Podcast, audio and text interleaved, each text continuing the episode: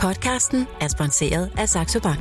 Når du vil investere, skal du være opmærksom på, at omkostningerne ikke spiser dit afkast. Hør mere efter podcasten. Millionærklubben fra Jørgen Vester med Simon Rikard Nielsen.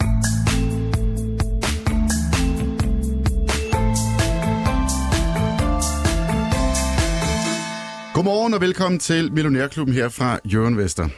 Der er masser af ting på programmet. Bitcoin og de andre kryptovalutaer, de styrtdykker. Jeg synes efterhånden godt, vi kan tale om der et øh, krak. Øh, guld og sølv, investeringsmetaller, de begynder til gengæld at øh, rykke på sig. Og så er der en masse regnskaber, som vælter ind fra danske virksomheder. Det er Torm, der er Matas og ikke mindst øh, ALK. Og det siger jeg sådan, fordi om 10 minutter, så taler jeg med topchefen Carsten Hellmann om øh, udviklingen hos den her allergivaccineproducent. Ja, det er endnu en vild dag på finansmarkedet, øh, og med i studiet, der har jeg øh, råvarespecialist, råvarestrateg i hvert fald, Ole Slot Hansen fra Saxo Bank. Tak. Saxo Bank, godmorgen. Ja, tak for det. Godmorgen. Velkommen til, Ole. Tak for det. Og jeg har også øh, besøg af uforlignelige, vores allesammens Lars Svendsen. Godmorgen ja, også til dig. Ja, han er blevet rig på råvarerne fra skråt til slot. Ja, du er. Ah, ja, okay. Nej, det er simpelthen det er for tidligt i udsendelsen, vi begynder på det der lav. Jeg kan også lige sige, hvis der er nogen, der, der ser med på kameraerne, at vi har også besøg af, af Frederik, som er i uh, skolepraktik uh, her på Jørgen Vester den her uge. Og uh, Frederik, han er 15 år gammel, og kunne hjælpe mig, om han ikke også investerer i aktier. Du lytter til Millionærklubben. Mit navn er Simon Rikard Nielsen. Åh, Lav. Hvad sker der? Ja, ja, øh, den øh, helt korte udgave er, at vi er altså en lille smule ned, selvom øh, det er en dejlig morgen og, og alt det der. Øh, men, øh, og Torm kommer meget, meget, meget flot regnskab, men, øh, men altså, vi er ned med 0,2 procent, og der er sådan lidt... Øh, du ved, fordi USA, øh, øh, de havde jo det valg i går, og vi ved jo knap nok, hvordan det ender over. Der skulle være øh, ekstra valg i, i, var i en eller anden stat, ikke? Georgia, eller hvem det var. Og øh, så, så den, den, sådan, det endte jo med, at USA-aktien faktisk faldt. Og øh, det er jo ikke så godt, og samtidig kommer, øh, nu tager vi det negativt med det samme, men så kommer der jo de her inflationstal i dag fra USA, ikke? Der kommer også fra Danmark, det er det lige meget. Men øh, Ja, her til morgen øh, klokken 8 sagde Nå. Danmarks Statistikker, at inflationen er 10,1 procent. Så den fortsætter ja. altså op her i, her i landet. ah, men det er jo det samme niveau øh, som ja, sidste, den, den, den, var, den var 10 i september og 10,1 ja, ja. i oktober. Ja, ja, det er jo, så, så skal du være meget finfølgende, ikke? Men, men altså, USA i, i, i eftermiddag er, er det vigtige øh, tal, ikke? og det er jo så renten, vi hele tiden spørger, ikke? Men øh, hvor, hvor fedt vel er nået det punkt nu, hvor de vil sætte den op, men langsomt, ikke? Og så er spørgsmålet, altså nu er det ikke tre kvart mere, nu er det øh, formentlig en kvart, og så vil de til gengæld, så måske vil man dreje lidt på skruen, ikke? For at fortælle, at vi er, der, og vi vil have det her inflation ned. Så, så forhåbentligvis, øh, og sidste gang var det jo, at det var den der kerneinflation, som, øh, som jo øh, var, var lidt for høj, for den rigtige inflation var jo egentlig lidt på vej ned. Ikke? Altså, inflationen er formentlig toppet i Q3 i USA, og Q4 bliver det i Europa. Det har jo været mit gæt et stykke tid. Ikke? Men altså, det er jo stadigvæk et højt niveau. Ikke? Og så de siger, hvis du så tager det der med fødevare og energi væk, så var den, så var den faktisk lidt højere. Om de, som en klog mand sagde engang, hvis du tager alle komponenter ud, så er inflationen faktisk 0. Men, øh, at, øh, nej, men altså, det, det var jo der, det gjorde ondt sidste gang, og det øh, udløste rent faktisk, fordi jeg sad og sagde, Nå, men det var jo et meget godt tal. Ja, det var fint, og så det gik det øh, øh, dårligt en halv time, så var de blevet sure, fordi øh, nu var det den der kerneinflation, der var lå lidt for høj, ikke? og det er jo omkring øh, 5-6 procent, den ligger, ikke? det tal. Så det er vel der, hvis det er det, man kigger på, så er det vel øh, det, vi skal studere. Men, men altså, U- øh, USA-aktien er jo ikke, øh, jeg mener jo stadigvæk, de ikke er raske. Og så sker der altså noget sjovt, øh, hvis jeg må sige det, det er jo hele tiden, jeg taler jo om sektorrotation, og så ser man jo altid det, man selv tror. Men altså, så den sidste uge, jeg regner jo på, i, i mit verdensfirma derhjemme, laver også en rapport hver onsdag, jeg regner, hvordan det er gået fra tirsdag til tirsdag. Og der var det, er Europa overperformer USA, og i USA, der var faktisk i de, de der fem handelsdage der, der var Dow Jones steget med 2%, mm-hmm. og Nasdaq var faldet med 3%. Altså, det er lidt interessant, at øh, de, der var vinderne i gamle dage, og det har jo været 20 år, fra år 2000 nærmest og til, til, øh, til nu, ikke? Er IT-aktier, alt det der, de er altså, de underperformer, og de falder one by one. Ja. Og det er, det er også interessant, fordi hvis det hele ligesom, øh, hvis folk sagde, kan slippe, så ville det jo, wum, så ville Nasdaq indeks falde. Det gør det ikke. Det er jo så den ene, den anden, den tredje, og, og hvad hedder det nu, er, og så er der den der rebound i Netflix og sådan noget, men, men last man standing, ikke, det er jo Apple. Han er kun faldet 20 procent. Øh, selv øh, Microsoft er faldet 30.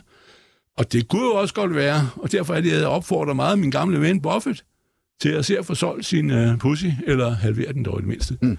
Fordi han har jo ret meget på, på spil der. Det må man sige. Uh, hvis vi bare lige tager uh, på den hjemlige uh, fondsbørs, uh, altså nu, nu får vi uh, Carsten Hillmann, som sagt CEO i Alcabello. Ja. Uh, lige om lidt. Åh, oh, den styrtdykker jo faktisk, den er nede med 9,5 procent. Ja, det er ikke så. Uh, det skal blive interessant at høre, om, uh, om han har lidt at sige til det. Ja. Uh, vi har også fået Torm. Ja, det er fantastisk. Så vågnede du. Jamen, det er fantastisk. Jamen, de er jo tjent. Jeg sad jo her og regnede og kom ind der og sagde, nu, nu kan vi se, om uh, jeg siger, uh, hvor, hvor skal den ikke hen? Og så råbte jeg glad og frimodig, de skal tjene mellem 130 og 140. Der, der skal de i hvert fald være, ikke? Og hvad millioner? Med? Ja, millioner dollar. Vi regner dollar, dollar i den branche, ikke? Ligesom du gør. Uh, så hvad hedder det, men altså, de kommer ud med det 220, ikke? Altså, den er, den er helt oppe ringe under loftet, ikke? Og, øh, og det, det kommer altså nok til, at... Øh, øh, vare noget tid nu, hvor de vil komme til at tjene rigtig gode penge, men men øh, altså, træerne går jo ikke ind i himlen, så vi skal lige... Men vi kan jo lige vende tilbage til Torm, ja, ja, ja, den, er jo, den er jo stærkt forbundet også med... Øh, med at det er jo tankrederier. Ja, ja, det er olie. Øh, olie, olie, olie og vi har en råvarespecialist i studiet. Ja. Øh, bare lige her i et par minutter, inden vi ringer til Algabello, øh, Ole. Hvad, hvad, hvad er sådan øh, hovedoverskriften på, hvis vi tager oliemarkedet her på det seneste? Altså hoved, hovedtemaerne i øjeblikket er fortsat, at øh, energisektoren er, er der, hvor vi, øh, vi ser et, et marked, hvor, øh, hvor priserne for, forbliver høje. Øh, vi ser det på, øh, især selvfølgelig på øh, olieprisen, som man følger, den ligger der i midt-90'erne i øjeblikket, men altså hvis vi kigger på sådan som diesel- og benzinpriserne, så ligger de jo relativt endnu højere. Vi har fortsat dieselpriser, der ligger handler over benzin. Hvorfor gør de det? Og det gør de på grund af manglende, manglende udbud, øh, og det er på grund af sanktioner, som kommer mod Rusland. Vi er store aftager af, af, af raffinerede produkter fra Rusland, og det siger, der, der er skabt et, der er et, et, et, et vakuum der i øjeblikket. Vi ser benzinlærerne i USA er de laveste i otte år, så vi er, så, så det, og samtidig har vi hele den her gaskrise, som selvfølgelig også gør, at dieselgeneratorerne de kører for fulde drøn rundt omkring i verden, øh, fordi diesel er jo relativt billig fortsat i forhold til gasprisen. Så, øh, så energidelen er, er, er der, hvor fokus er lige i øjeblikket, men øh, så har vi også øh, sådan begyndt øh, lidt, lidt forventninger til, at der kommer en en, en opklaring i, øh, i Kina her over de kommende måneder. De har jo stadig det her lockdowns, øh, den her nul-tolerance, som jo øh, for, øh, holder økonomien nede. Øh, der var lige lidt tegn i sidste uge på øh, spekulation om, at de vil begynde at, at løsne lidt på det. Det er så ikke tilfældet endnu i hvert fald, og derfor ser vi lige de sidste par dage her, at, at olieprisen er sat sig, men generelt så er vi positive både på energipriser og på metalpriser fremover. Men når jeg kører ned på tanken, så er diesel sådan cirka en krone dyrere end benzin. Og det, det er altså også det er Rusland. Det er en del af det. Det er en del af historien. Det er, og det er en del land, vi lever i. Det er en del af historien, og det er en del af, at vi, vi kommer ud af en... Øh, også for at blive lidt teknisk, så har vi OPEC øh, har jo besluttet sig for at skære produktionen her fra, fra starten af november. 2 millioner tønder, som nok kun er omkring 1,2. Men hvis vi ser på de lande, der rent faktisk kan eller øh, skal producere kotte, så er det, så er det golfstaterne, og de producerer alle sammen en, en oliekvalitet, som er, er lækker, når du skal lave diesel, fordi det er sådan en mellemkvalitet hvis, når den bliver taget ud af markedet, så skal, de finde, øh, så skal raffinaderierne finde olien et andet sted, og det er typisk måske en kvalitet, som ikke er så god til at producere diesel ud af. Så derfor er, er der ikke nok øh, dieselproduktion i øjeblikket, og det er det, der gør, at vi har den her situation. Det lyder fantastisk. Eller, det, det er faktisk ikke. Jeg synes, det er irriterende, fordi jeg, har, jeg har en dieselmotor ja. i, i min bil. Nej, men, jamen, det er jo lidt problem, at og jeg er også meget fokuseret på, og mest på grund af skibene, ikke? Men, men det er jo, at fordi der er det der gasproblem, så begynder man i stedet for at omstille alt muligt til olie. Ikke? Altså Arla har stillet sine, sine mejerier, siger de, om til at køre på, på, på, på fyringsolie eller gas, altså LPG-gas, øh, flaskegas, ikke?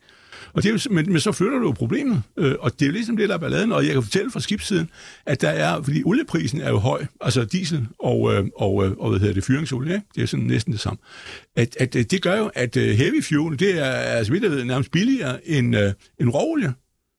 Fordi, og så hvis du har en skropper og kan regne røgen, så kan du fyre det af. Hvis du ikke har det, må du ikke. Mm. Og det vil sige, at du har et enormt gab i, i det der marked, og, og, og det bliver jo noget forfærdeligt noget, hvis vi ikke kan... Nu skal de snart til at sejle rundt bare med at få, få olie, så du sejler skib ned til Buenos Aires, skal det også kunne komme hjem igen, ikke? Så, så det der, det er ved at gå galt, så vi får ligesom, det er sådan en, en anden runde effekt, og det får du også på kunstskydning. Øh, øh, der er jo EU vil jo nu til at give tilskud, fordi kunstskydning er jo også, det har de set, det her det er ved at gå helt galt, ikke? Det vender vi tilbage til. Ja, men det er det. det er nu skal, har vi nemlig en, uh, en telefon igennem til Carsten Helman. Godmorgen, Carsten, og velkommen til Millionærklubben. Ja, godmorgen, Millionærklub. godmorgen. Øh, ja, vi står her nogle millionærer her og kigger på øh, blandt andet på, øh, på Algabello-aktien her til morgen. Øh, men jeg tænker, Carsten, kunne du ikke lige starte med at fortælle, øh, Algabello, hvad er historien? Hvad er det, I laver? Jo, vi laver allergimedicin, eller mere specifikt det, der hedder immunterapi til allergi. Det vil sige, hvis du har en allergi, som er en lunge, nu er du får ind igennem lungen, det vil sige støvmedallergi, træallergi eller græsallergi, øh, så, så kan du tage vores immunterapi som en lille tablet under tungen, og så er du sådan set mellem et helbredt efter en, to, tre år. Det vil sige, så kommer du af med den allergi, du havde. Og allergi er nok et af de største sundhedsproblemer i verden. Det er et af de steder, hvor du taber mest arbejdstid, du har dårligst kvalitet, øh, øh, livskvalitet. Og dem, der får øh, øh meget allergi, øh, det er respiratorisk allergi, tidligt i deres liv, de udvikler også astma. Så vi står et rigtig godt sted, og i dag er det kun cirka en ud af de 10, der burde have immunterapi, der rent faktisk øh, får det i dag. Så vi er jo på en rejse, hvor ALK har ryddet godt og grundigt op og er på en stor vækstrejse, hvor vi har jo sagt, at vi kommer til at vokse mere end 10 procent om året de næste 10 år med stor profitabilitet. Så det er jo det, vi arbejder hårdt på. Så øh, vi er også stået nået til punkten her, hvor vi er ni måneder inde i året, og der er vi altså vokset 13 procent i år med 27 procent øh, øh, indtjeningsfremgang. Så vi er selvfølgelig glade for det, og vi voksede 11 procent i tredje kvartal øh, og vi voksede tabletterne med 13 procent i tredje kvartal, selvom vi voksede 41 procent sidste år på tabletterne. Så det er en, en uh, forhåber jeg, en god, langsigtet dansk farmahistorie, uh, vi er i gang med og øh, LK-medarbejderne gør det helt fantastisk. Ja, jeg kan se, at du har sådan cirka, hvad er det, er det 2.600 kolleger? Ja, vi er de der, ja, de stiger hele tiden. Vi har sikkert 200 åbne stillinger, fordi vi kan ikke rigtig tiltrække arbejdskraft til Danmark i øjeblikket, så ligesom alle andre, så mangler vi også arbejdskraft. Så vi er de her cirka 4,5 milliarder kroner i omsætning nu, og de her sted mellem 2.600 medarbejdere, som, som vi er nu, og kunne godt være lidt flere, hvis vi ellers kunne få fat i dem. Og, Fordi og bare også til lytterne, øh, Carsten, altså det, er jo, det, er jo, det er jo en virksomhed, der, er, der er 22 milliarder kroner værd på børsen, altså i, i markedsværdi. Øh, men, men vil du sætte lidt flere ord på? Altså, det lyder som om, at alt går efter planen, når du taler om det, altså væksten i omsætning er, som den skal være. Har du været ude at sige et eller andet med forventningerne? Jeg prøver at få en forklaring på, hvad der, er, der foregår på markedet lige nu nemlig. Nå, ja, altså det, øh, hvis du kigger generelt på, øh, på analytikerkorset, så er der ikke så mange, der siger selv, at de fleste hold eller, eller køb.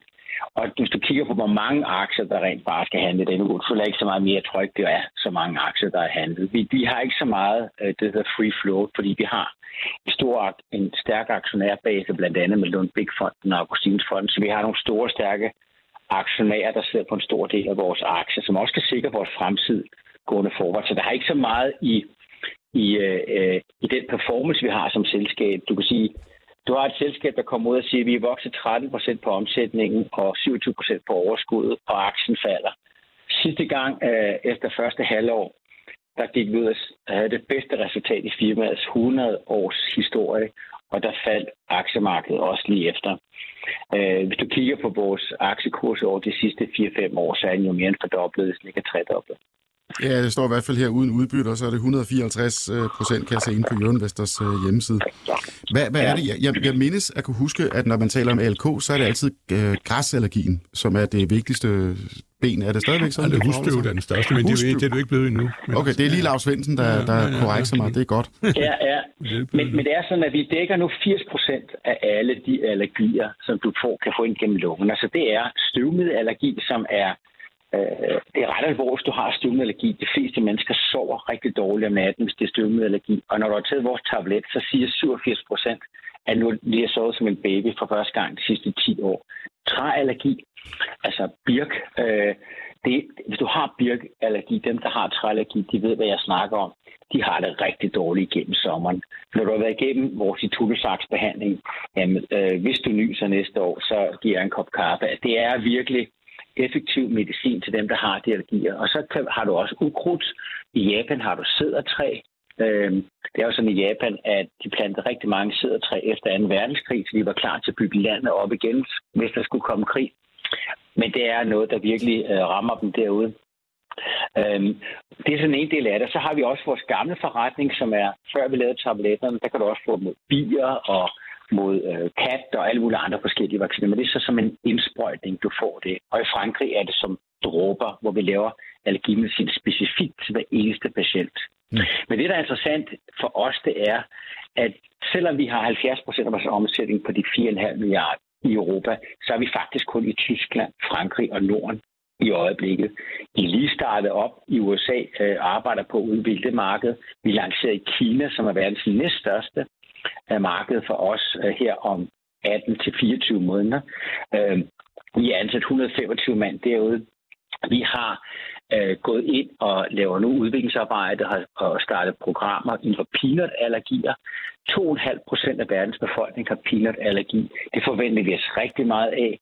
Vi kommer også til at lancere det der sådan en, en pen mod anafylaxis chok øh, i USA her. Øh, vi sender ind til FDA her i 2024. Vi har den allerede i Europa, hvor det går rigtig godt. Jext, vi har fordoblet salget i år. Der er sådan en jext mod det. Så vi har rigtig, rigtig mange ting i vores øh, taske, som ikke kun er sådan noget med, at de vokser fra kvartal til kvartal. Øh, men vi, vi siger, at vi kan vokse de næste 10-20 år, hvis vi gør de rigtige ting. Nu arbejder vi meget på at få penetreret med vores tabletter nu. Så kommer der børneindikationen inden for de næste halvanden år, både i, i Europa og USA. Så kan vi gå til børnelægerne.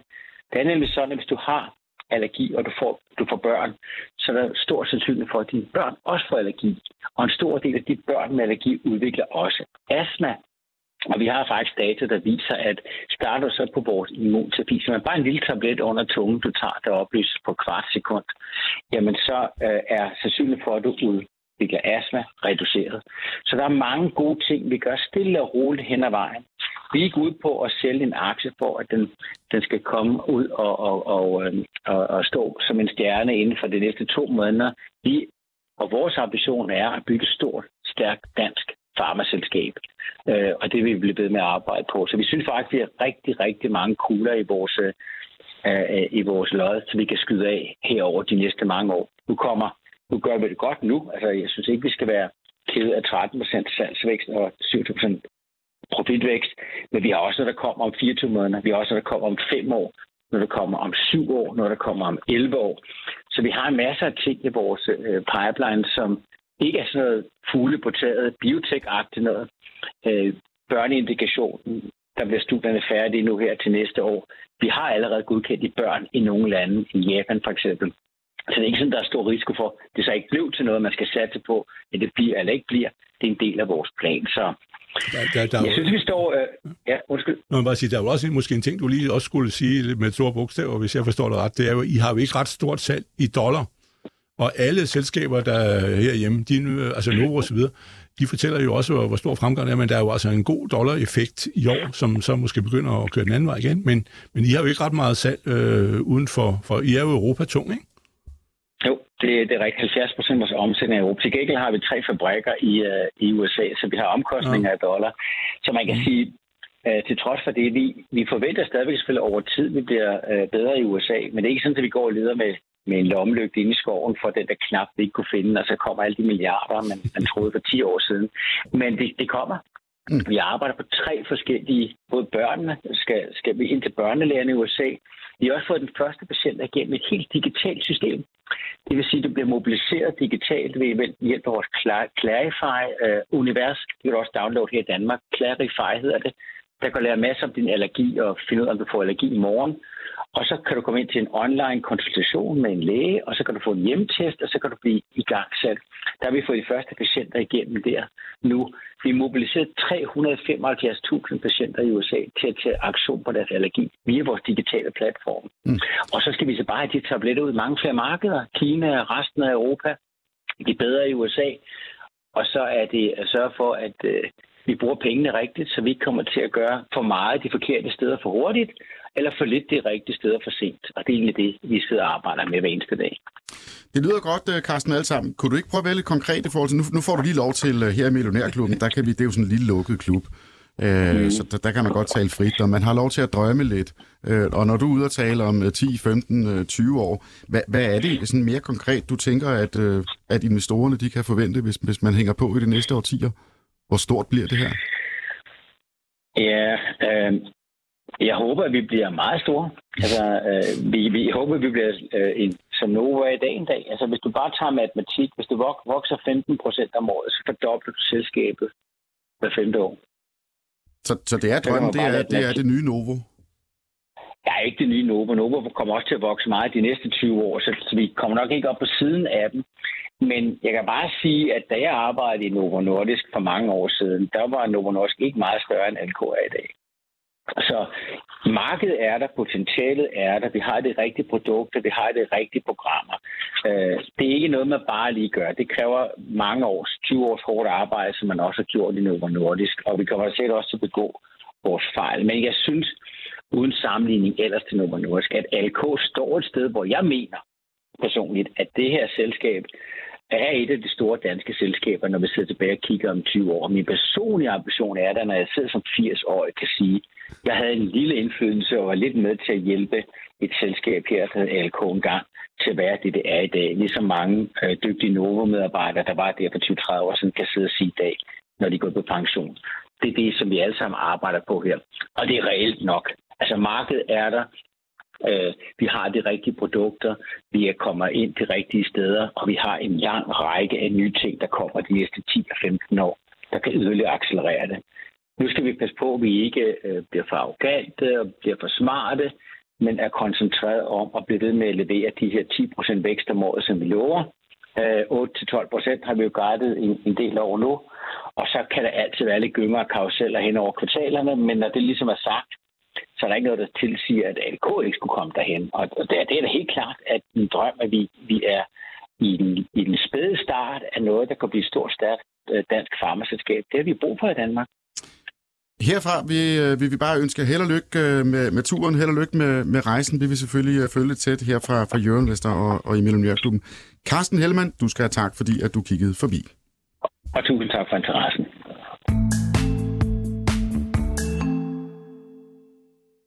Ha' en god dag.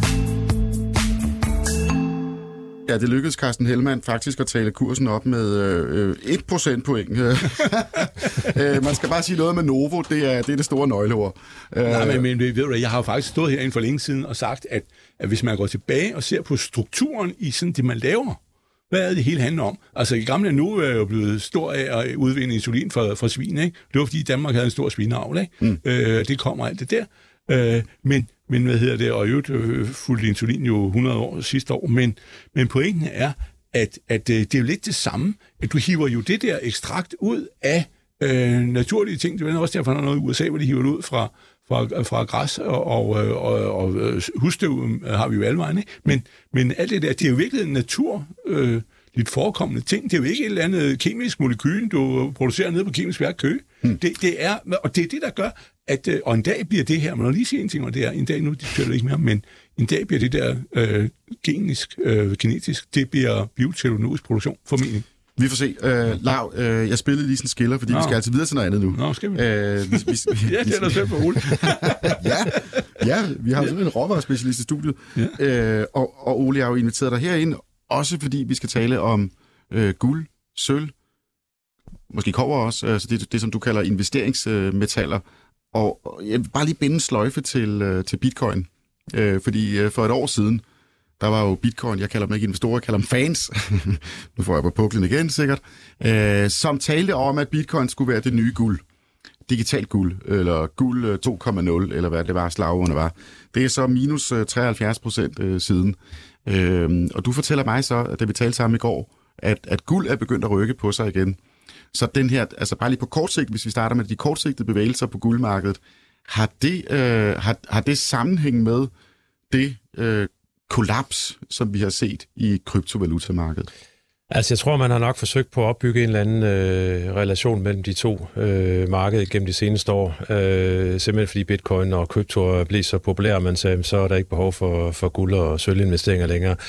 Øh, det, det er, som måske lige hæfter mig mest ved det, det er, jamen, hvad, du, øh, hvad du ønsker at opnå. Øh, er du en spekulant, som uh, gerne vil have nogle, uh, se efter nogle store prisstigninger, så er selvfølgelig bitcoin og krypto meget mere volatil, så der har du måske nogle muligheder, men selvfølgelig også nogle meget større risiko. Men hvis det er for at, at, at ligesom beskytte din, øh, din opsparing øh, gennem, øh, gennem øh, en overrække, øh, så synes jeg, så volatiliteten, vi har haft i, i krypto, fortæller sin egen tydelige historie om, at det er ikke stedet at være, hvis det er, den, øh, hvis det, er det, som du har som udgangspunkt. Så, så hvis du er sådan en, en family office, som, skal, som er sat i, i verden til at, at beskytte en, en, en familiens øh, øh, velstand, jamen så, så er det jo ikke, øh, så kigger du på det som en, en, en, en spekulativ del, ikke som en, en placeringsinvestering. Øh, så øh, for, for at se, hvad, det, hvad vi oplevede her de sidste øh, par dage her, så er der, så vi jo ligesom i går, at et, et øh, yderligere bid kom ind i guldmarkedet, som allerede var stedet pænt her i, i, i sidste uge, og øh, man, det, det kan jo ikke udelukkes, at, at noget af det kommer øh, kommer fra, øh, fra den, øh, den sektor, fordi den, den, den er så usikker igen, som den, den lige pludselig er blevet. Så, så jeg tror, der er en,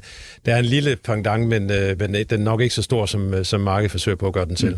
Men hvilken rolle spiller guld i øh, sådan det, det finansielle system af 2022? Jamen, guld er jo en placeringsinvestering. Øh, øh, det ser vi jo fra centralbankerne. Vi har jo oplevet her i år, hvor øh, og i udgangspunktet så vil øh, spørgsmålene, hvis der, der kommer nogle spørgsmål ind, jeg kan ikke se dem, men øh, nogen vil så højst sandsynligt sige, at guld har haft det. Øh, guld er jo for frygteligt. Øh, hvorfor investere i noget, som er, er, er faldet i et år, hvor inflationen er den højeste i 40 år?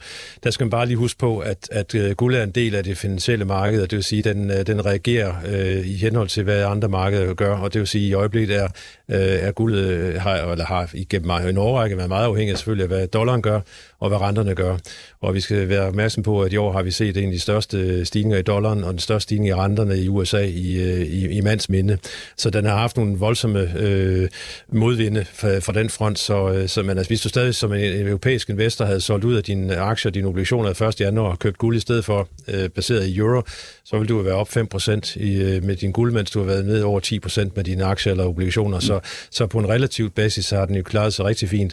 Og det vi kigger frem mod, det er selvfølgelig, når vi får den her såkaldte øh, øh rollover eller peak hawkishness i USA, når vi ser, at vi går i en fremtid møde, hvor renterne begynder at, i hvert fald stabilisere sig, begynder at falde, og vi begynder at se, at dollaren begynder at blive svækket, så har vi lige pludselig et, et helt andet øh, outlook eller et, et miljø for, for de her metaller. Mm. Men, men jeg har bidt mærke igennem årene, at, altså, at, at nu gør jeg sådan i gåsøjne selv, øh, du nævner selvfølgelig også centralbankerne, men altså også øh, sådan meget konservative, seriøse, langsigtede investorer. Der er guld, det er sådan det eneste, øh, som, som de tager ind som sådan en, et, en måde, man kan opbevare øh, kapital på.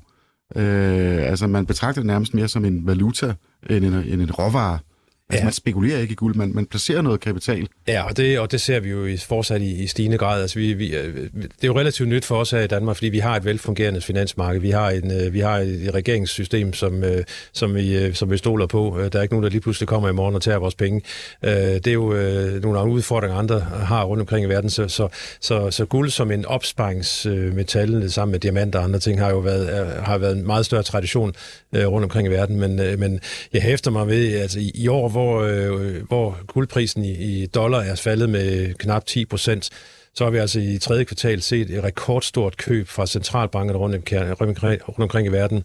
Og det, der er interessant i øjeblikket, det er, at øh, ud af de der 400 tons, som blev, blev købt, som var 300 over, hvad man normalt forventer, så var det, øh, så var det ukendte køber. Det vil sige, det er nogen, der først reflekterer senere hen, hvem det er. Og der, der kigger vi, der peger pilen mod øh, Saudi-Arabien, mod Kina, mod øh, Rusland.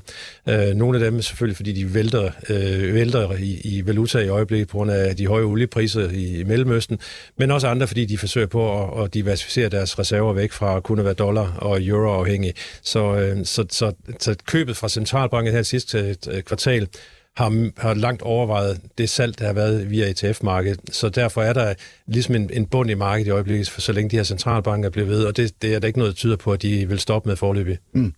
Og jeg kan lige sige til lytterne, at uh, I er velkommen til at sende sms'er hen med, med spørgsmål til Ole Slot Hansen. Selvfølgelig også til Lav. Uh, det foregår på 42 42 03 21. Uh, husk at skrive MIO uh, til at starte med, og så, uh, og så spørgsmålet, så kan jeg nemlig se det inde på, på skærmen her. Uh, nu nævner du selv uh, centralbankerne, uh, og så nævner du, at de har købt 400 tons. Så det er jo fysisk guld. Og så er der også det her ETF-marked, og yes. så er der alle mulige altså ja. børsnoterede fonde, hvor, som, som så tracker prisen på guld på en eller anden måde. Og så er der alle mulige finurligheder inden for alle mulige eksotiske instrumenter inden hos uh, Saxo Bank, man også kan følge. Øh, hvad, altså, hvordan, hvordan fungerer det?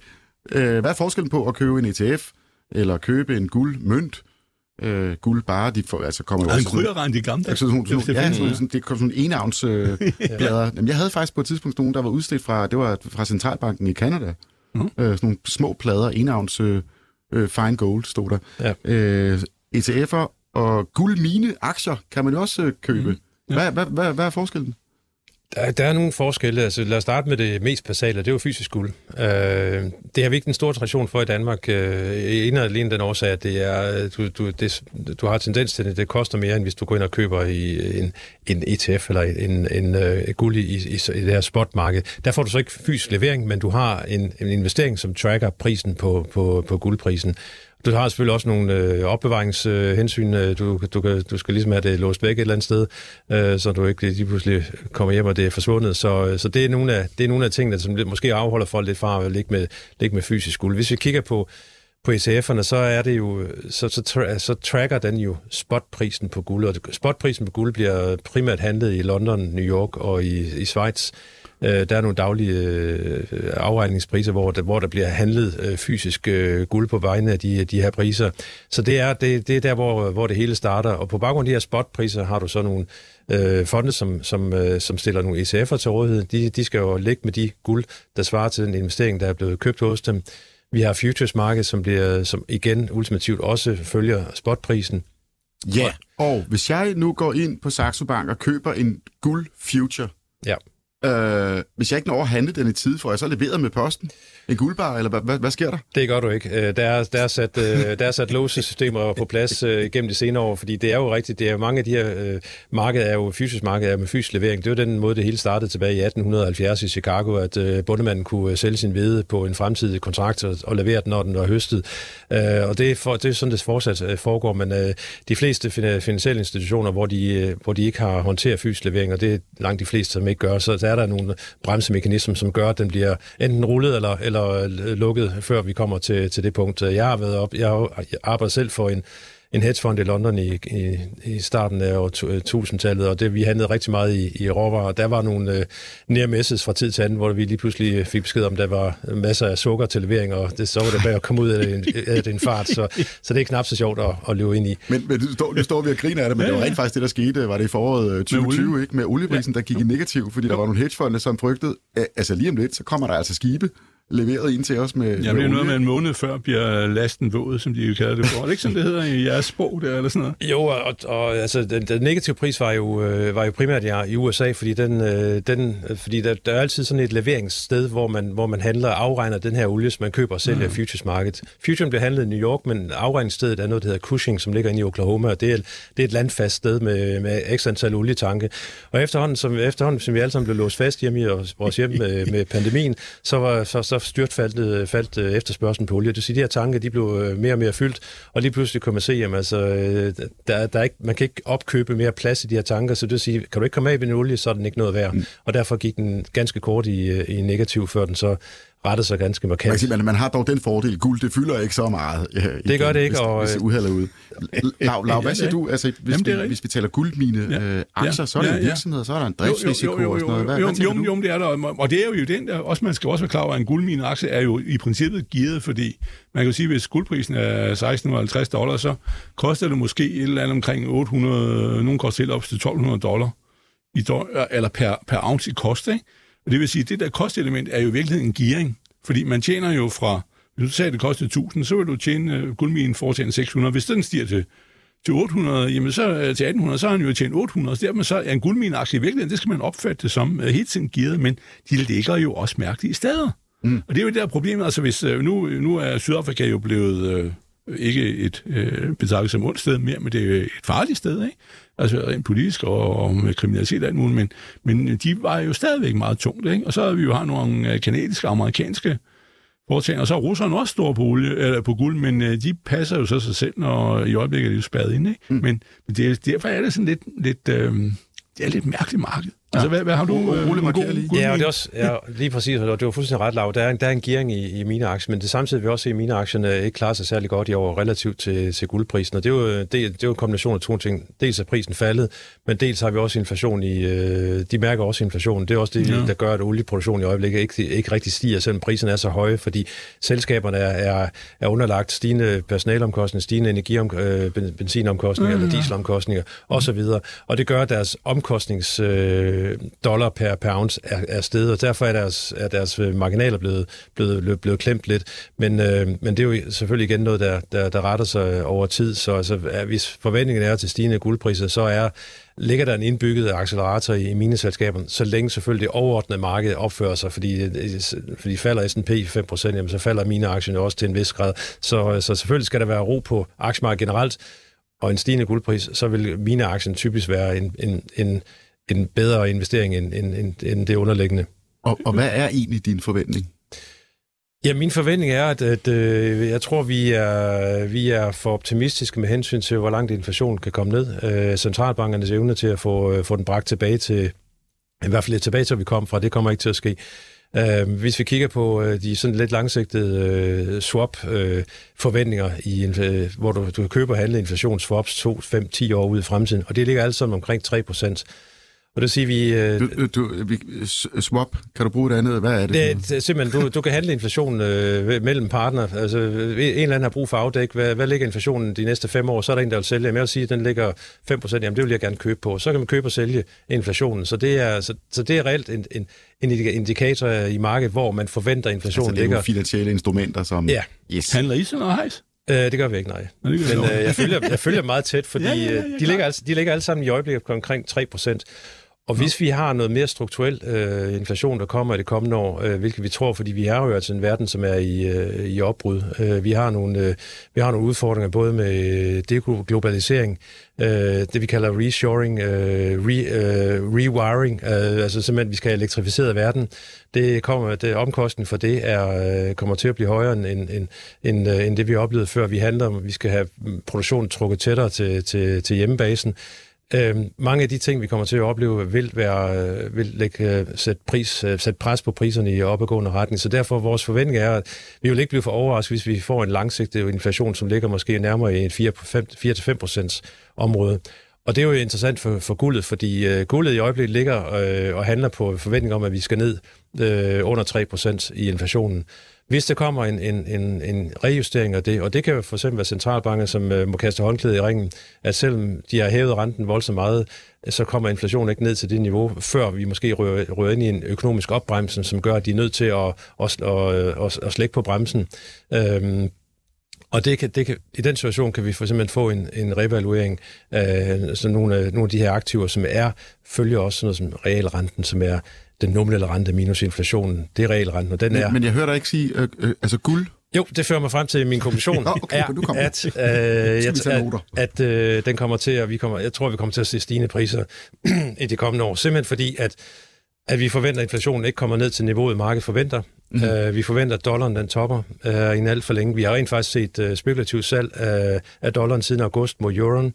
Og det er måske øh, det er to måneder før den rigtig faktisk, at nu er den først lige poppet tilbage over paritet øh, til dollaren. Øh, men altså, vi har allerede gennem flere måneder set, at, at der har været markant opkøb af euros. Så der er en forventning i markedet, at øh, det er måske for tidligt, at, at vi før eller siden ser en top i dollaren. Og det vil, være, øh, det vil også være med til at, at sætte en, en bevægelse i gang. Men hovedanalysen, øh, det er, at inflationen fremover, ifølge Saxo Bank og Ole Slot Hansen, den vil strukturelt ligge højere end det, som resten af markedet ligesom forventer. Ja. Så det er ikke fortællingen om, og det er godt for guldet, øh, det er ikke fortællingen om, at verden er ved at bryde sammen, fordi det er jo også godt for guld, ved vi sådan fra finanskrisen eller andre kriser tidligere. Det er også, øh, det er også godt for guldet, og, og, og øh, man kan jo sige, at, at øh, hvis man kigger på, på grafer, så øh, folk elsker at kigge på grafer og kigge på korrelationer mellem markeder, og der kan man sige, at hvis vi kigger på en korrelation mellem realrenten i USA, som når den stiger, så har guldet tendens til at falde, og hvis vi kigger udelukkende på de to ting i år, så, så handler guldet 300 dollar for højt fordi realrenten simpelthen er steget så voldsomt meget, som den er. Og det er der selvfølgelig en forklaring på, hvorfor den, øh, den, den, det gap er opstået. Og det, øh, det gap er, er det, som stadig øh, mange banker bruger som, som forklaring på, hvorfor de fortsat ser, at guldet skal ned. Men det, er jo, det, er jo, det ligger jo så allerede som et fakt, at den ikke er faldet. Så, og grunden til, at den ikke er faldet, det er simpelthen, fordi vi, ligger, vi har det her centralbanke, som vi talte om tidligere. Det er den her politiske ro, der er i, i verden, som også, som også trækker noget investeringer ind i guldet. Og så simpelthen det, at der ligger nogen og køber den som en, en forsikring forsikringspolice mod, at centralbankerne de fejler i deres forsøg på at få inflationen bragt ned til det niveau, som de, de, øh, øh, de, de, de, de, de, de sigter efter i øjeblikket. Øh, må jeg spørge om noget, Ole? Fordi du, du kender alt det der, det kan vi jo ikke. Vi er jo, nu taler på forbrugerens vejen. Hvis man tog sådan en meget simpel måde at, at kigge på guldmarkedet på, så kunne man jo sige, hvor meget guld er der ude på private hænder, altså alt det, som vi ved nogen om, hvor meget der er i verden, minus det, som centralbankerne ejer. Det, som er ude hos frie, hvem det end ejer det hvor meget er det værd? Og så sat det i forhold til, hvor stort er alle de andre aktive øh, mængder i, i, i verden af obligationer og aktier. Så, så er guld vel øh, ikke, ikke ret meget. Det er vel minimalt, er det ikke? Det er minimalt, og, det, og øh, jeg har ikke de nøjagtige tal på det, men og det, der selvfølgelig er vigtigt i den sammenhæng, det er jo, at hvis, der, hvis efterspørgselen stiger, så, er det ikke, så kan du ikke bare lige skrue på hænderne og, og hæve, efterspørg, hæve produktionen nej, nej, samtidig med. Og det er det, vi oplever efterhånden. Ja. Nu, kan jeg ikke, nu kan jeg efterhånden ikke huske tallet, men det, det er jo, vi taler i, i, øh, i, i få gram af per ton, der bliver materiale, der bliver hentet ud af jorden for, for få gram ounces, få gram guld, man kan få ud af et ton. Og den, den er stille og roligt kommet længere og længere ned igennem årene, så der skal bruges mere og mere materiale for at finde den guld, der, der er behov for. Mm. Hvis, hvis centralbanker ligger og, og suger så meget guld ud af markedet, og det er ikke noget, der kommer tilbage, højst kommer tilbage igen forløbet, mm. så, øh, så vil det selvfølgelig gøre, at, at kagen, som, som resten skal dele, bliver mindre, og det, det vil jo på et eller andet tidspunkt sætte øh, opadgående pres på prisen. Men øh, der er hele papirmarkedet, det var futures og ETF'er, som, ja, ja. Vi, som vi talte om tidligere. De lever lidt deres eget løb, fordi de, mange af de investorer kigger lige så meget på, øh, på teknisk analyse, på hvad der sker i, øh, på renter og, og på dollar og, og andre afledte eller øh, andre produkter. Så, så, øh, så det er den sektor, det er den del, vi mangler i øjeblikket. Øh, investeringsappetitten for guldet har været rimelig, rimelig lavt via futures og ETF'er i år, og begynder den at vende, så, øh, mm. så, så får vi så får vi en, en, noget medvind igen. Jeg så Jamen, jeg mener for... en uh, analyse fra international, jeg tror det er International Gold Council. World Gold Council. World Gold Council, ja. som har også uh, regnet på, hvis man tager alle kendte ressourcer uh, af guld, altså både det, som er udvundet, og så det, som man mener ligger i jorden, ja. så fylder det en kvadrat uh, på 20 gange 20 gange 20 meter. Ja, det er korrekt. Og, altså, det, det er jo ingenting. Det er jo ingenting. Nej, nej, nej. nej jeg, jeg mener jo faktisk, at jeg kan huske fra FL Schmidt og sådan nogle af de der, der ligger og laver udstyr til det, øh, maskiner, og at, at man kan, og det er så lidt siden, jeg har set på det, men man kan gå ned til 5 gram guld på et tons øh, udvindings... Altså, så langt kan du gå ned. Der skal jo være noget, og, og så skal du øh, grave det op og hælde det op og smadre det og mm. smide det ud igen og sådan noget. Men altså, det, er jo, det, er jo, det er jo helt ekstremt, og det er jo, fordi prisen er så høj, ikke? Men altså, 5 gram, du skal jo ligesom få fat på det, ikke? Altså. Og det, det, noget. og det betyder selvfølgelig også, at, at øh, hvis, hvis, hvis guldet klarer sig godt, jamen, så er der nogle andre metaller, som, som også øh, vil følge med. Ja, der, der er en lytter, der har spurgt lige til det. Ja. Det er Palle Ejort fra Vordingborg, som har bidt mærket i, at flere markedsdeltagere fra USA, øh, nogle øh, mailere og analytikere, er ude at sige, at jamen, sølv er faktisk meget mere interessant end guld. Hvad mener du om det? Øh, jeg er enig. Øh, fordi, øh, fordi sølvet, og det har vi set i år, altså sølvet har haft en større koalition til øh, koverpriser end guldprisen i år. Øh, så det her store fald, vi havde i koverprisen tilbage i, i øh, før sommeren, øh, baseret på, at øh, de her nedlukninger i, i Kina, de, de, øh, de fortsatte, øh, og vi så en, en opbremsning i kinesisk økonomi. Det, det ramt med industrimetallerne ganske hårdt, øh, og især også kover, fordi øh, der lå en ret stor investeringsløst i kover, fordi man kigger lidt på den som kongen af de grønne metaller, fordi den skal bruges til næsten Hvorfor alt. kalder du dem grønne metaller? Det studser jeg også over. Ja, det var det, det, var det, det, var det der hele altså, jeg ved godt, kover bliver grønt, men det er ikke derfor, eller hvad? det er lidt af det sjove ved, ved det hele, altså, at mange af de her øh, sådan lidt beskidte øh, varer, vi sidder og taler om her, de er jo totalt livsnødvendige for, at vi kan få den her, øh, vi kan få den her grønne, grønne omstilling. Fordi kover skal bruges i øh, batterier, i elektriske motorer, i vindmøller, i øh, solenergi, i hydrogen. Så, øh, så det er jo hele den, øh, hele den, den øh, opblomstring, man, man forventer vil være ret kraftig i de, de kommende år. Men kår og sølv har en, en, en god koalition. Sølv er cirka halvt øh, industri, halvt øh, investeringsmetal. Øh, så har vi en situation, øh, som vi forventer næste år, hvor vi har en svækket dollar, hvor vi har en, øh, en guldpris, som stille og roligt kører opad, og en kårpris, som begynder at, at komme, øh, komme til liv igen, jamen så har du tre øh, ret stærke motorer for, for sølvet, som højst sandsynligt gøre, at den kan, den kan, den kan, den kan, den kan kravle højere op end, end uh, guldet relativt. Så, så den holder vi meget øje med. Vi holder også øje med sådan noget som uh, platin. Nu taler vi om de 20 kubikmeter. Hvis du fylder et olympisk swimmingpool op med alt det platin, der er i verden, så tror jeg, det fylder 20 cm. Det er alt? Ja. Jamen, det, platin er faktisk en, en vare, jeg har forelsket ja. mig i. Desværre kan det ikke bruges til så meget andet end katalysatorer og sådan noget mærkeligt noget. Men, og hydrogen, men, den nye, de her ja, elektrolyser og nye, Nå, nogle af de her fremtidige energiformer, plus selvfølgelig også investerings, som en investering. Men der findes jo ikke platinmønter eller platin... Nej, nej. Det er, jo, eller? jo, det gør der. Oh, selvfølgelig men, de, uh, men de handler... Platin i øjeblikket har jo historisk handlet over guldprisen. Nu ligger den i øjeblikket 700 dollar under guldprisen, ja. så den er historisk relativt billig i forhold til, til guldet. Så, så det er måske også en, man skal, man skal holde øje med, simpelthen ud fra et knaphedsbetragtning. Øh, ja, ja. Ud fra bundelogik, så er det. Jeg sad en dag og fandt ud af, hold kæft, hvad med platin? Jeg kan for det der, er det ikke også det, man kan have hvidguld? Øh, at, øh, jeg ved, det er jo da fantastisk var. Øh, det, der, der er bare det der, man kan ikke rigtig bruge til. Det er meget, meget lidt, det kan bruges til. Øh, det er problemet, ikke? Altså. Ved I noget om skattereglerne? Der er en lytter, der spørger ja. her. Hvis nu man køber en fysisk mm. øh, guldmønt, altså en enavns guldmønt, som man så sælger igen med fortjeneste. Hvordan bliver jeg beskattet af fortjenesten? Ved I noget om det? Tal med din revisor. Tal med revisor. Jeg kan heller ikke, men balladen er, så vidt jeg ved, så er der jo skat på alt. Også hvis, du, hvis vi sidder ved om noget, og, og jeg har vundet på en fodboldkamp, så skal man også være skat af det. Ikke? Så det er jo... Mm. Regn med, altså i det her land, så det siger min kone også altid, hvad siger jeg, har du tjent nu? Jeg siger, jeg har tjent en ørn på det her. Nå, siger hun så. Ja, ja, men så skal vi jo lige trække, øh, hvad hedder det, 40 procent fra, ikke? Mindst. Så, ja. så, så er ørnen jo blevet til en, en lille fugl, ikke? En spurvehø. Ja, godt. Øh, der er også, ja. men skal bare lige, øh, Ole, for der er, også, der er faktisk flere, der spørger til det her med, med kover og sølv versus øh, guld. Men altså, du, du, du er mere vild med guld.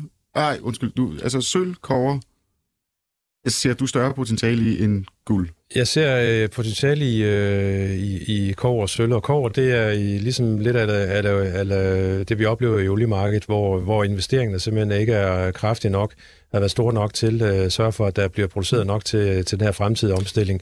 Og det, øh, vi, der, der forventer, at vi ved, at der kommer yderligere mine øh, udbud næste år, og derefter ser, ser, øh, ser, ser trakten rimelig øh, tom ud. Så det vil sige, der er, der er nogle forventninger, er, er, er at kårprisen vil stige de kommende år.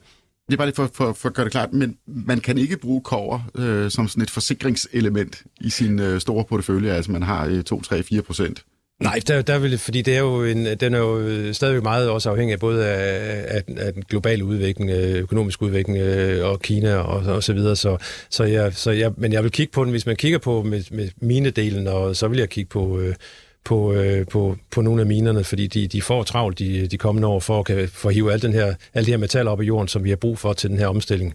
Men hvis man virkelig er bange, så er det guld. Ja. Hvis man, så er det, ja, det ultimativt er guld, og det, og, og det er jo så igen tilbage til den, øh, altså, at, altså man husker på, et kilo guld, det, det, det fylder 20 liter. Altså hvis du tager, øh, det, det har 20 gange så stor densitet som vand. Så det er jo, så, så det er jo, det er jo derfor, den altid har været, været elsket, fordi du, med en relativt lille mængde har du en relativt stor værdi. Øh, og det vil altid være, være noget, der tiltrækker folk ind til guldet, men fra en investeringssynspunkt, kunne øh, ser, ser, ser casen for jeg sige, både sølv, sølv og kover, og dermed også nogle af mineselskaberne, som opererer i de områder, den ser ganske fornuftig ud. Nå, men jeg vil bare spørge om en, som ligger op af alt det her også er mere indviklet, det er jo aluminium. Jeg har jo Norsk Hydro som en af de store, øh, det er jo kineserne, der sidder på halvdelen af markedet, og de er jo sådan lidt besværlige med at gøre, men, men aluminium er jo også interessant, for der er de jo nu skåret ned på produktionen på grund af, at strømprisen er så sindssygt høj. Øh, og, men øh, aluminiumsprisen er faktisk faldet temmelig meget. men øh, mm, Øh, og jeg er jo vild med øh, Hydro, som jeg har. Norsk Hydro, NHY er koden, men øh, koster omkring 65 norske kroner. Men, men hvad hedder det? Og de gør det godt op. Men hvad, hvad, hvad ser du på det?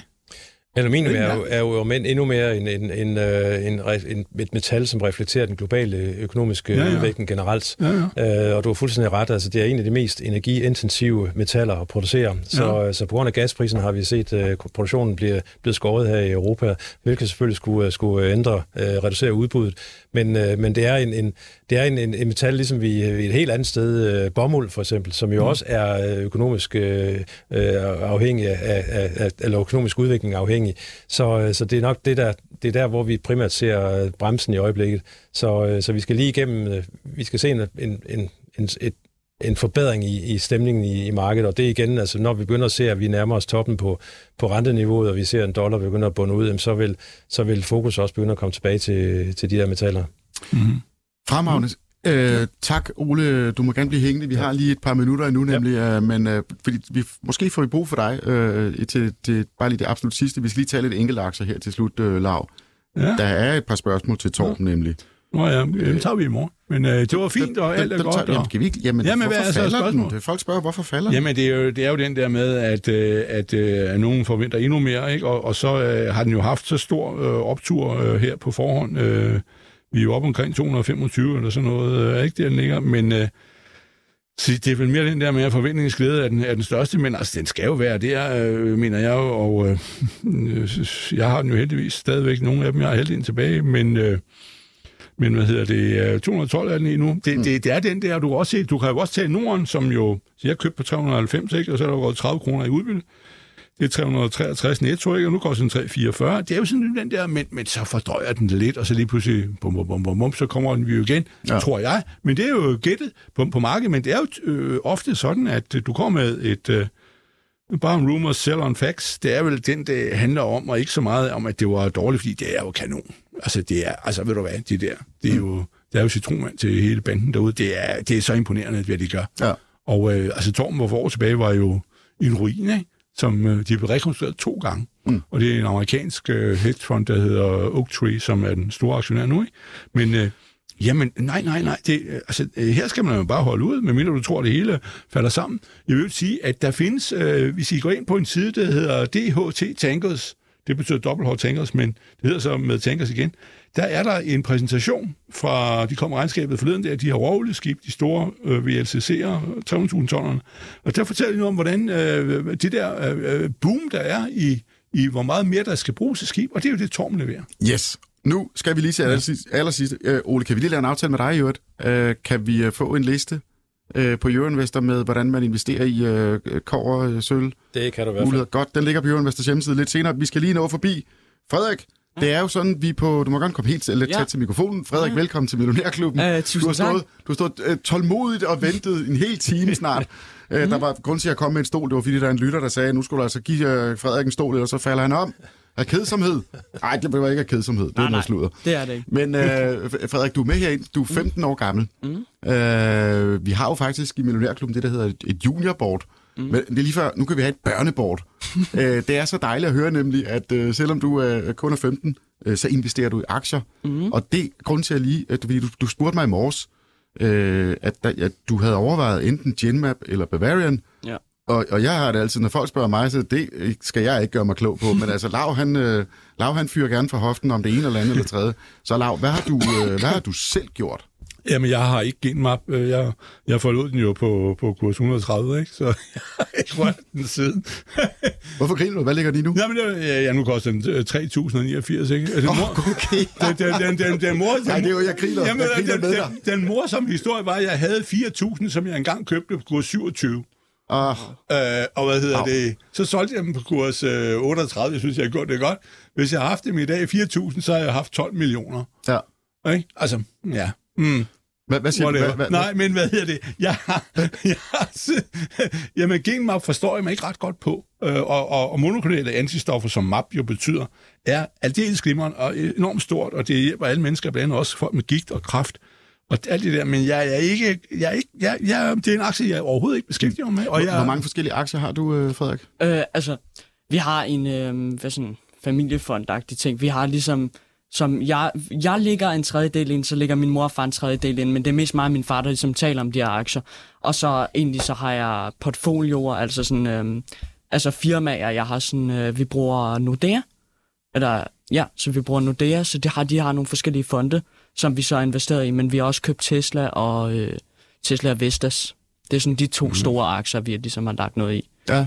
Mm. Nå. Og, og Laura, hvor er du hen på Bavarian, bare lige for... Ja, men den er jo, den er jo lang på, øh, og mener, at det bliver en fantastisk aktie. Ja, jamen, det mener jeg, altså, men, men øh, den har jeg jo haft i mange, mange år, men øh, ja, den er jeg meget positiv på, og de bliver købt op en dag en anden, øh, men øh, jeg ved ikke hvem og hvornår, men, men øh, det ender vel nok der, det gør alle mindre farmaselskaber, hvis de kan, og hvis de ikke gør det, så dør de. Det er sådan, til valg. Det er lidt binært. Der er, ikke, jamen, der er ikke nogen, der kommer, og så bliver det et rigtig stort selskab, der øh, producerer altså en ny Novo. Så det kan alt gøre, men øh, han er jo også meget, meget større. De siger jo, at de rammer 1000 ansatte i år hos, øh, hos Bavaria, og de har jo ligget på normalt 400 mm. i flere år, så der bliver givet noget op. Men øh, dem, dem er, jeg har øh, stor tillid til, at, at Bavarian vil udvikle sig godt, men øh, Genmap, dem, dem er jeg altså svar skyldig, og så er jeg jo ikke specielt glad for hverken Vestas eller på lang sigt på Vestas, jo, men han er bare måske ikke rigtig bundet nu, endnu. nu er og så tiden gået. Kan du bruge det til noget. Frederik? Nå.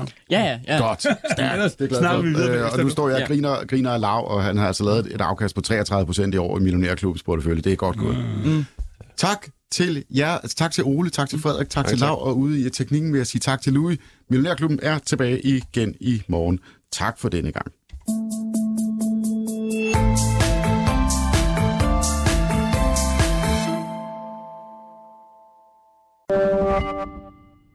Podcasten er sponsoreret af Saxo Bank.